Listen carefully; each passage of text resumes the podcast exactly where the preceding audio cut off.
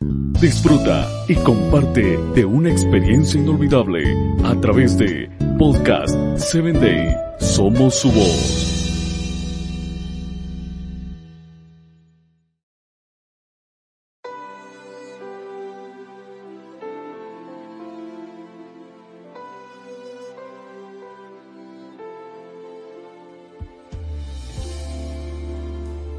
Bienvenido a la palabra que restaura, un espacio creado para ti, para que a través de los relatos bíblicos puedas conocer a Dios y el obre la restauración que tu vida necesita. La reflexión de hoy lleva por título Volver y está basada en Génesis 31.3 que dice, Vuélvete a la tierra de tus padres y a tu parentela y yo estaré contigo. Jacob representa a muchos de nosotros que con anhelo de ver mejorar nuestra vida damos tumbos aquí y allá. Este hombre cometió muchos errores y aunque había sido perdonado por Dios, las consecuencias lo iban a perseguir hasta que dejara de huir y las enfrentara. Después de muchos años de trabajo, Jacob había logrado prosperidad económica y tenía una numerosa familia. Sin embargo, no todo marchaba bien. La envidia disimulada de su suegro y sus cuñados pronto salió a la luz y Jacob entendió que había llegado el momento de tomar otro rumbo. Muchos tememos a los cambios. Nos agrada la comodidad, la seguridad y la sola idea de darle un giro a nuestra vida genera inestabilidad y expectativa. Algo así sintió Jacob pero Dios había prometido que iría con él. Era el tiempo perfecto para volver a su tierra y continuar con sus realizaciones personales. Solo que a Jacob la idea de volver lo llenaba de temor y desconfianza. ¿Cómo volver a aquel lugar de donde había salido como un fugitivo? ¿El tiempo habría borrado el odio de su hermano?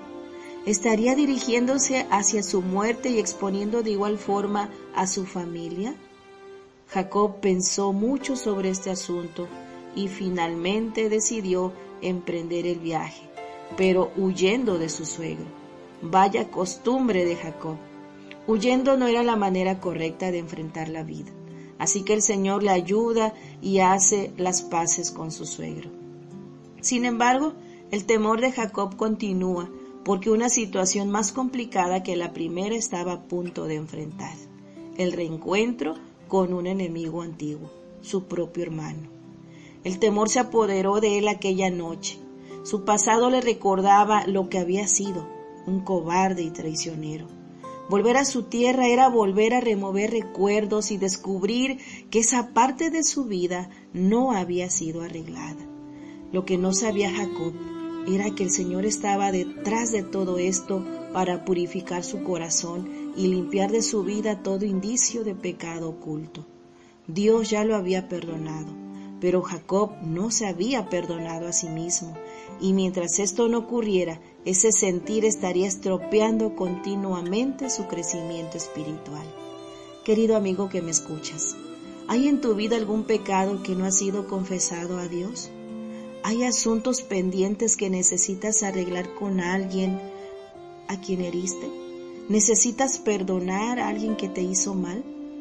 Mirar al pasado a veces nos recuerda lo miserable que hemos sido, pero Dios desea que ese momento sirva para arreglar lo que no ha sido enfrentado. No tengas temor, Él está a tu lado. Despoja tu vida de aquello que aún pesa y comienza tu caminar con Cristo con un corazón libre de culpa y listo para amar. Te saluda tu amiga Telmi Telles y te invito a que me escuches en el siguiente episodio.